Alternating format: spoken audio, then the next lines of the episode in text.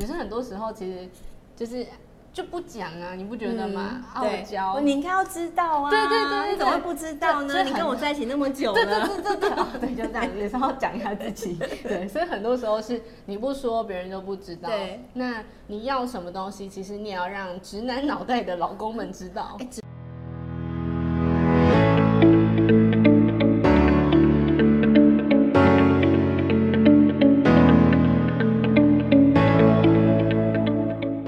失败要趁早，人生会更好。大家好，我是你的好朋友念慈。今天的失败学学失败啊，我们要请到一个少女脸孔，但是她其实已经是一个妈妈身份，又是一个所谓的声音教练，这个经纪人这个概念，大家听到经纪人都会觉得哪一个人跟皮鞭啊，在后边鞭打着很多人的这个概念，牛的概念。对对对，今天的来宾叫做徐慧玲，她是一个少女妈妈的身份，她自己也是一个老师的角色，在这样一个多元的角色的这个混合体之下，其实我一直很想问他到底怎么样去经营这个所谓的婚姻关系，所以今天真的是千金礼聘，拜托他来上我们这个节目啊。那我还说千金礼聘，对，所以如果今天只是听音频的朋友，记得一定要到影片看他真实的面貌，真的不会输给任何市面上任何那种小咖明星、大牌明星都没有他的颜值高啊，好不好？最近太紧张，音频要听，视频也要来点开来看一下，这样好。那我们先请慧玲跟我们打个招呼。Hello， 大家好，影片里的朋友大家好，然后收听 Podcast 的听众们大家好，我是慧玲。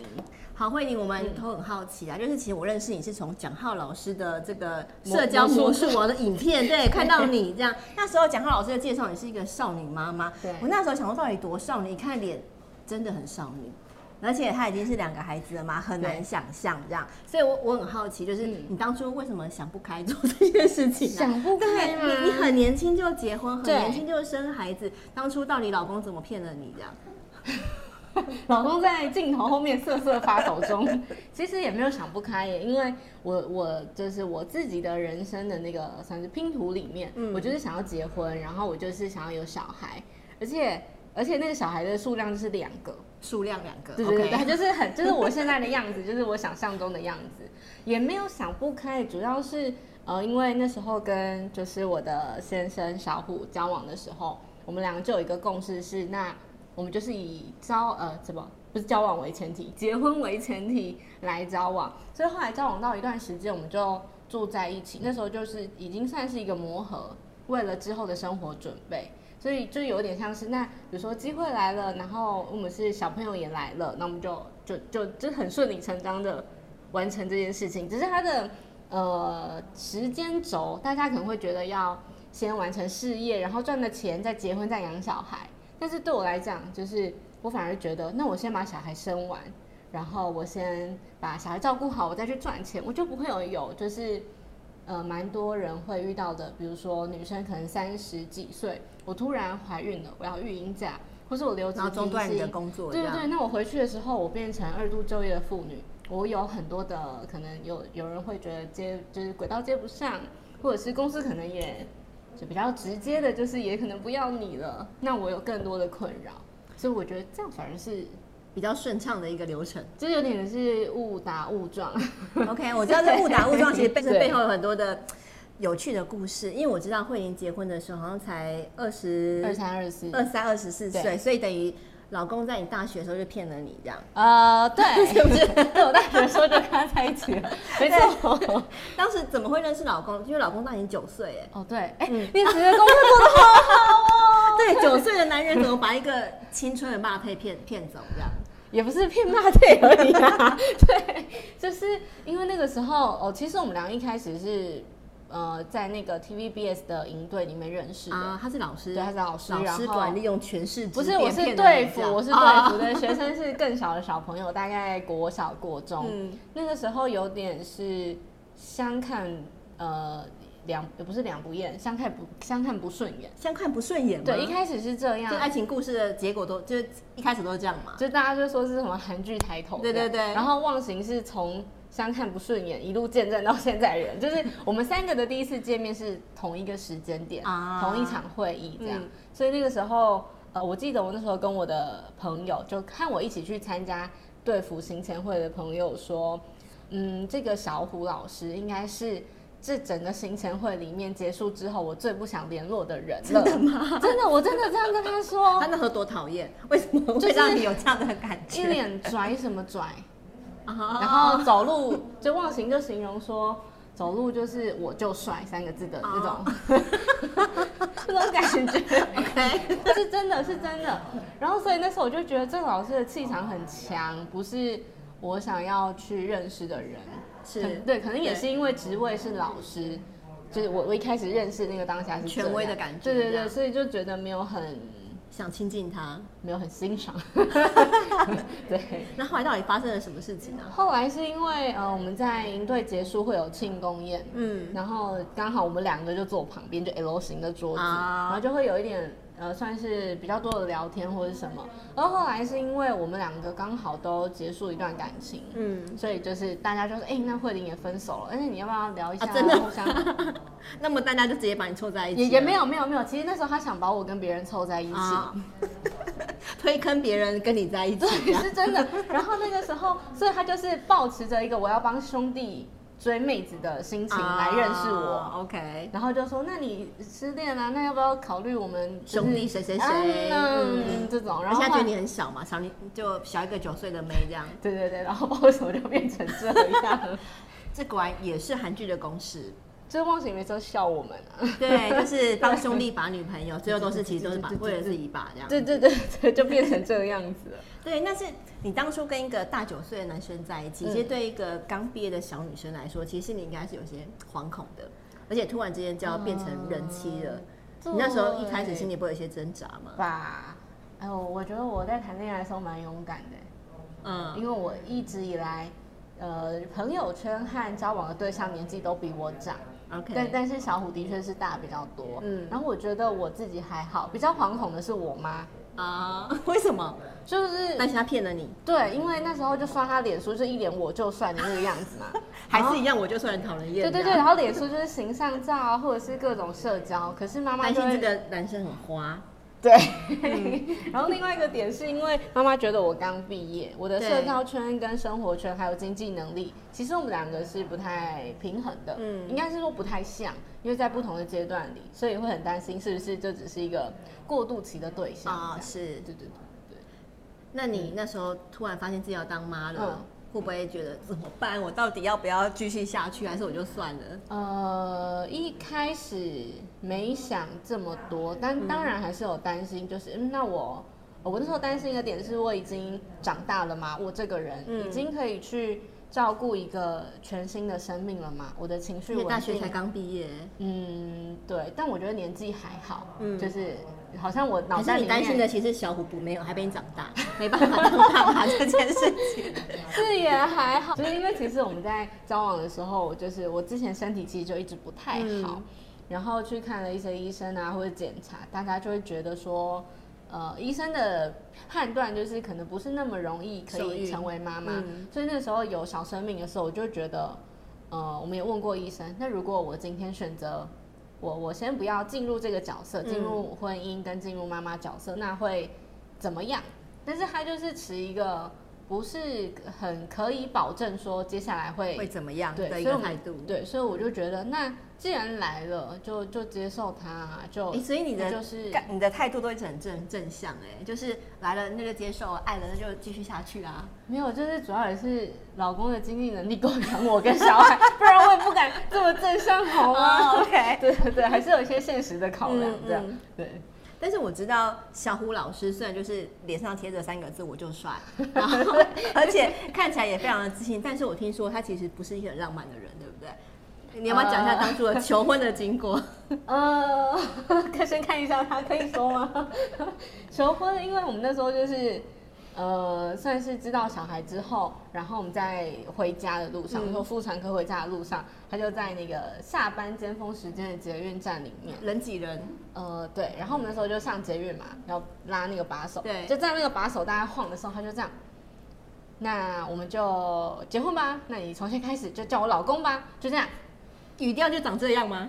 对对对，身为一个声音教练，然后语气那么冷淡，也没有啦，我只是快速有点害羞的讲这件事情，也没那么冷淡。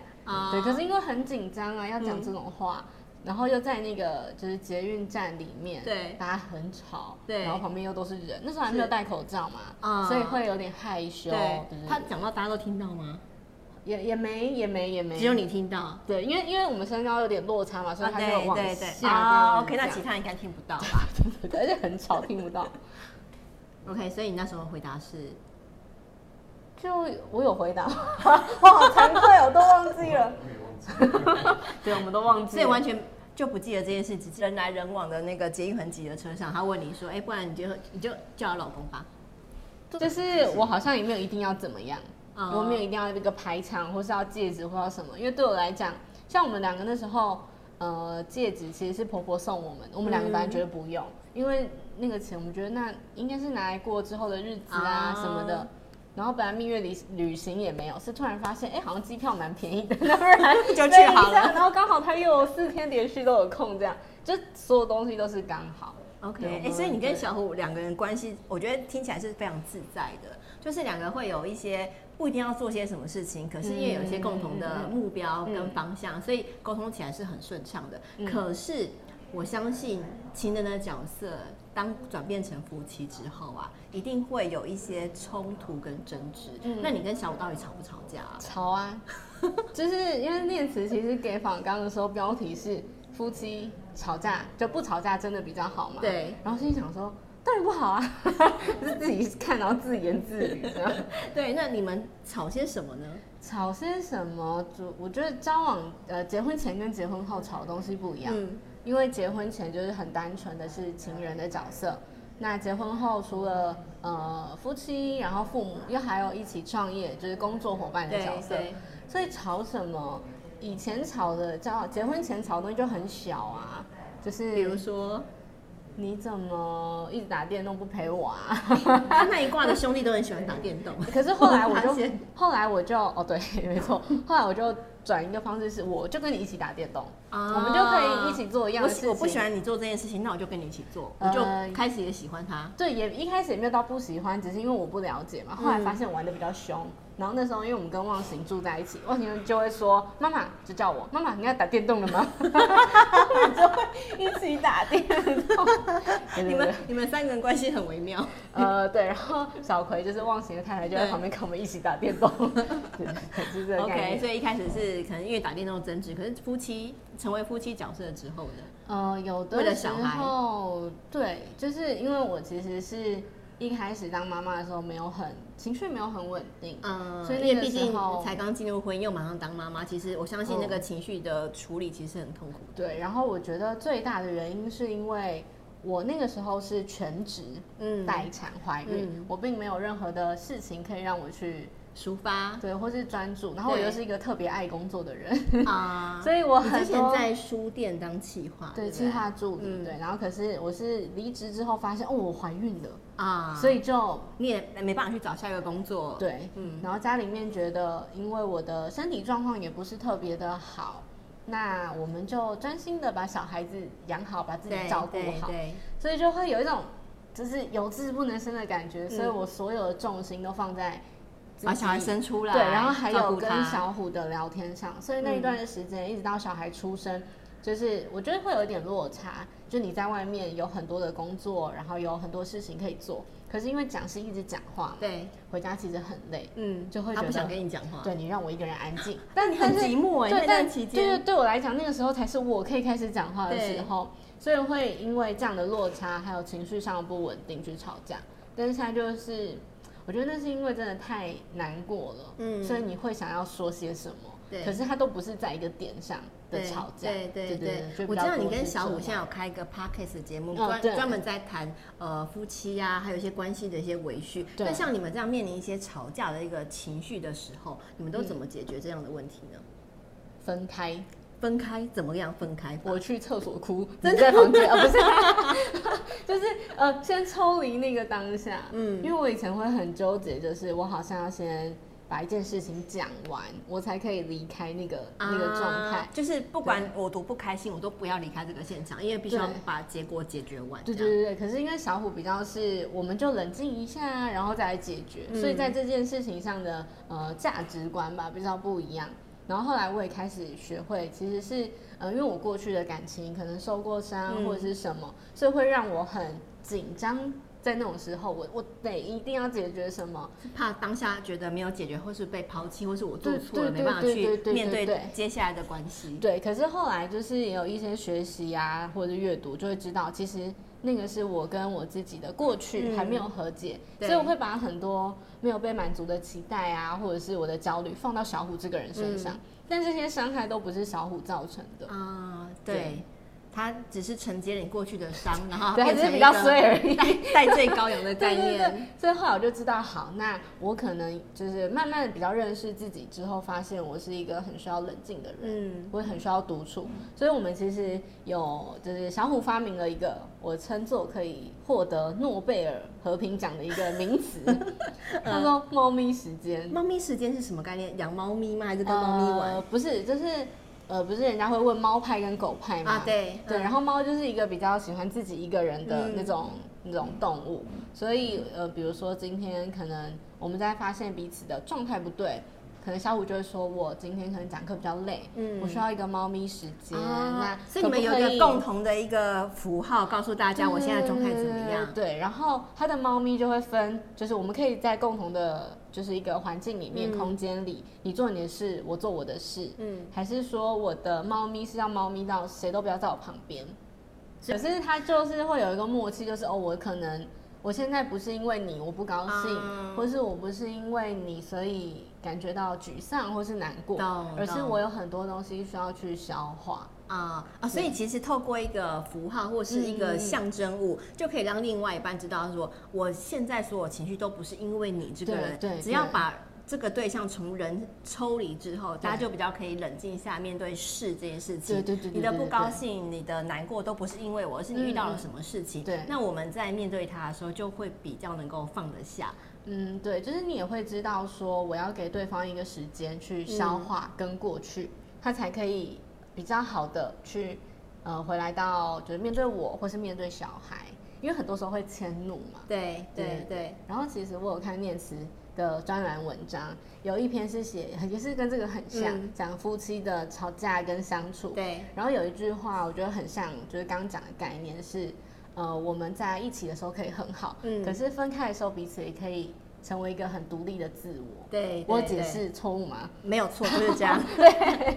可是你跟小虎可以维持这样的关系吗？因为你知道可能电视机前面、网络前面、音频前面的朋友可能不知道，就是慧玲跟小虎现在的关系是生活、工作都绑在一块。对，所以你们其实几乎没有办法去抽离有自己的时间。那你们怎么样保有这样一个所谓的个人的状态呢？小孩睡着之后。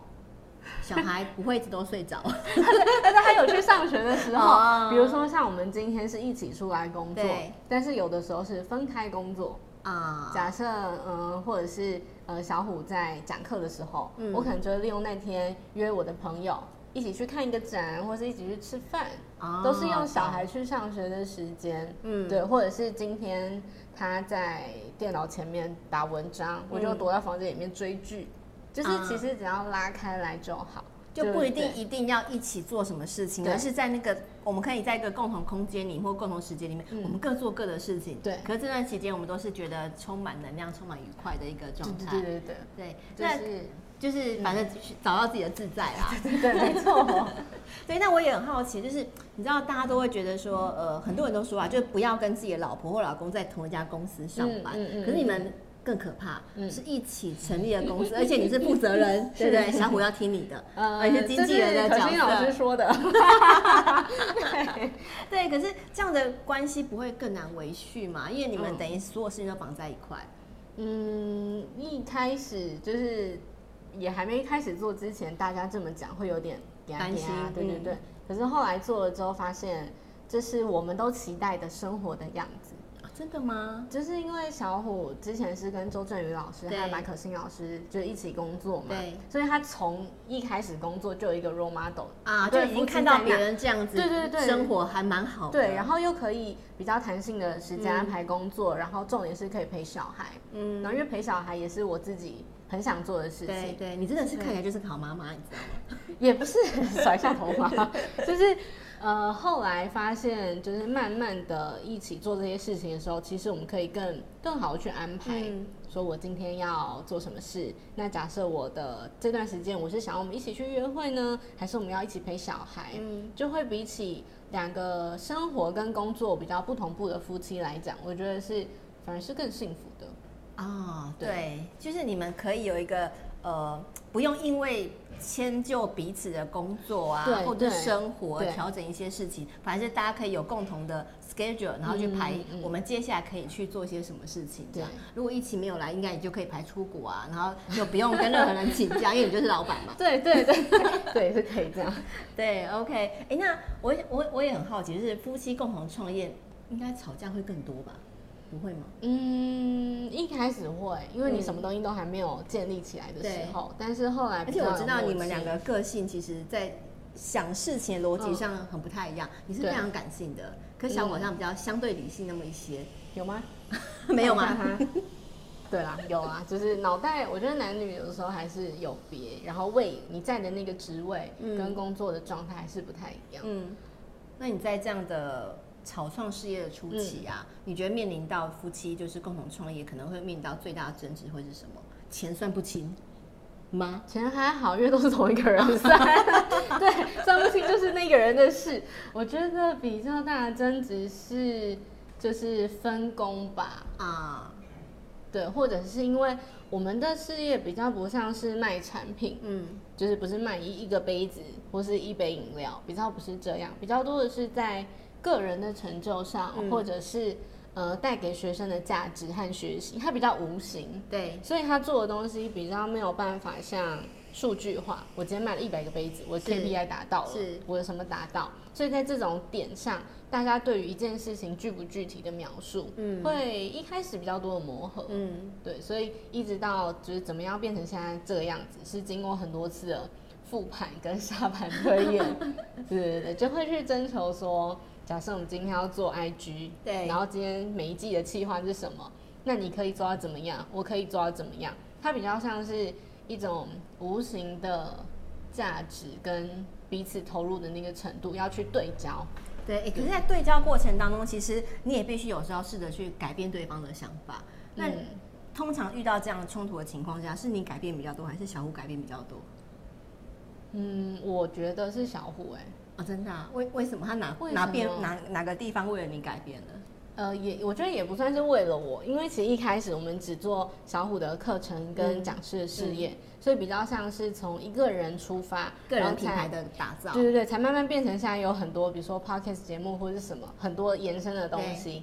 然后那个时候就会因为小虎过往10年、11年都只是一个人在讲课，可是因为多了我的这个角色进来之后，加上我们又自己创业，等于只有2个人的团队，可以叫团队吗？对，2个人可以叫团队哦，伙伴，对对对，伙伴。所以可能小虎除了讲课以外，他还要做很多别的事情啊。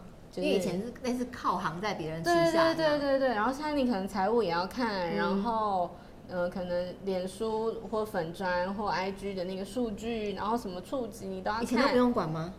以前他的脸书是就是只转发别人的东西，对，比较像是一个公布栏的概念。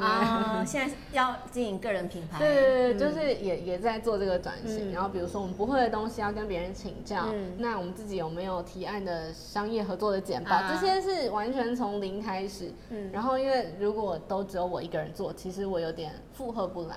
对，然后那个前面的时间我还有接别的文案的工作，所以其实是有点，就是我那个时候是我又想做我自己，可是我又想跟你一起。对，然后小虎也是我又想做我自己，可是我也想跟你一起。对，所以那个中间的磨合是比较多的。对对对。会不会有一些你知道，一般公司都会有那种上属对上司对下属的一个概念，或者你怎么那个 deadline 到你怎么还没有交出来啊？那你们不会有这样的一个突然就是因为你创办人负责人，然后你可能要盯小虎说那个下礼拜要什么课程那个刚要出来呢？会有这样的一个状况吗？会啊，一定会。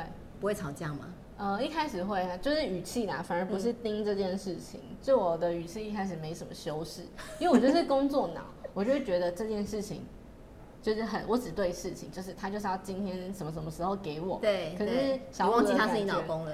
对，就是我觉得在这个角色上会比较多我自己要去学习的地方，比如说可能委婉一点说，那这个东西可能麻烦你，然后什么时候怎么样，就是稍微调整了一下讲话的方式跟排序啊。对，懂。所以其实我觉得夫妻，即便老公是一个声音教练，教你怎么样去跟人做沟通，可是其实转换到真实场域当中，其实两个还是要彼此去互相学习，对，怎么样找出一个最舒服的相处方式，跟这个声音传达背后的讯息能够带给别人什么样的一个感受。因为课堂上教的跟实际生活不太一样，啊，对，尤其当你对他是有感情的这个成分在的时候，你的声音就很难保持理性客观。我尽量会忘记要委婉这件事情，会比较难一些这样。那我们今天的主题啊，就是讲说到底夫妻吵架事情这件事情，到底怎么样吵架不会破坏关系？那其实刚刚慧玲讲了很多跟小虎的相处啊，不管是婚姻，然后或者是工作上，都会有很多很多的冲突。所以所谓的模范夫妻也是会吵架的。可是人家为什么感情还可以维续，还没有签字要离开？那一定是因为有一些成功的要诀嘛，对不对？那所以慧玲能不能跟大家分享一下，到底要怎么样吵对关系才不会破灭？但是我觉得每一对夫妻的方法可能都不太一样。对，就是我的蜜糖里的毒药，就是你看我自己跟小虎，然后再看我爸我妈，再看我公婆，这是完全不一样的三对夫妻。对，但我觉得怎么样吵架吵对哦，因为女生想要的比较多都是先照顾情绪这件事情，对，没错，然后再来处理事情，对，所以很多时候会是你有没有看见对方第一时间的需求，就是给男生的提醒，对。可是好奇怪，就是怎么画风变成这样？对对对。可是相对女生很多时候其实就不讲啊，你不觉得吗？傲娇，你应该要知道啊。对对对，你怎么会不知道呢？你跟我在一起那么久了。对，就这样，也是要讲一下自己。对，所以很多时候是你不说，别人就不知道。对，那你要什么东西，其实你也要让直男脑袋的老公们知道。直男真的超多。对，就是眼神示意。所以我觉得，其实很多时候是你要什么你就讲。对，然后讲了之后，对方才会知道，无论是男生或女生，就是也或者不是男生女生，就是伴侣有很多种嘛，所以我觉得也不是要怎么样吵的那个 SOP， 而是你有没有让对方知道你心里最真实的那个感受跟渴望，还有期待是什么，我们才有办法去往下一步走。对对 对，没有错。我觉得慧玲讲了一个很关键的东西，就是我们很多时候吵架关系会被破坏掉，主要是因为我比如说我对你晚回家这件事情我很不高兴，可是我就会说你晚餐那个碗盘怎么没有洗，可是其实我气的不是这件事情呢，我气的是另外一件事情，可是讲出来又觉得很担心，你会觉得我小鼻子小眼睛，对，我就是小鼻子小眼睛，可是我就是不想让你知道。对，所以倒不如直接告诉对方，我就是对什么事情不开心，而且这件事情让我觉得受伤了。对，我觉得有时候这样的沟通反而可以让夫妻之间的关系变得更好。因为我也是这样啦，就是一开始跟我老公结婚的时候，他常常去大陆出差啊，然后很晚回家，我都要顾小孩，我就很没送。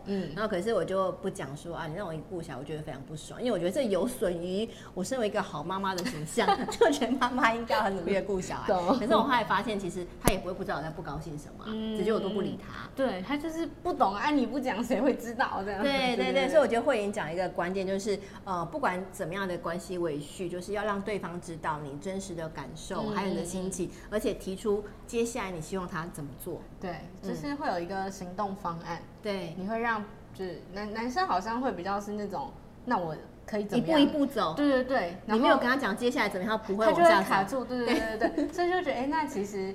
这样也是在帮助你自己，可以更好的去得到，或者是知道他现在的状态，对，然后去要那个抱抱啊，或是要到那个安慰，或是什么这样。真的没有错，我觉得慧玲今天的分享真的对很多的夫妻，或者是现在可能是两性关系有一些纠结跟瓶颈的人啊，其实在这关系维系上是一个很好的解方哦。那慧玲，因为我相信一定很多人听完这一集会对你有很多的好奇，那如果想要听到你更多相关的内容或分享，可以去哪边找你呢？可以去我们的 podcast 找我们。对，你要不要讲一下你的节目名称？好，我们的 podcast 节目叫《从我开始的关系功课》。嗯，就是我们分两个单元，一个是我跟小虎自己就是闲聊单元，那另外一个是我们会有来宾朋友跟我们一起聊天，是有关系大来宾。那主要的关系其实不是只是夫妻，很多时候是回到自己，就我们会去聊。到底流眼泪哭这件事情是不是好的？或者是你在人际关系当中，你是好好小姐，你好好先生，那你要怎么婉拒那些能量吸血鬼的邀请？就是类似这种，所以会把很多的东西，还有来宾身上让我们学到的内容，还有人际关系互动啊、自我对话，都在这个节目里面会跟大家分享。好，相信今天的这一集大家一定收获良多，那也欢迎大家就是追踪、按赞、点阅我们这个慧玲跟小虎的这个 podcast 节目，那也可以追踪他们的粉丝专页，然后给他们更多的鼓励。那慧玲今天谢谢你上我们的节目，那我们跟我们的观众朋友一起说再见，拜拜。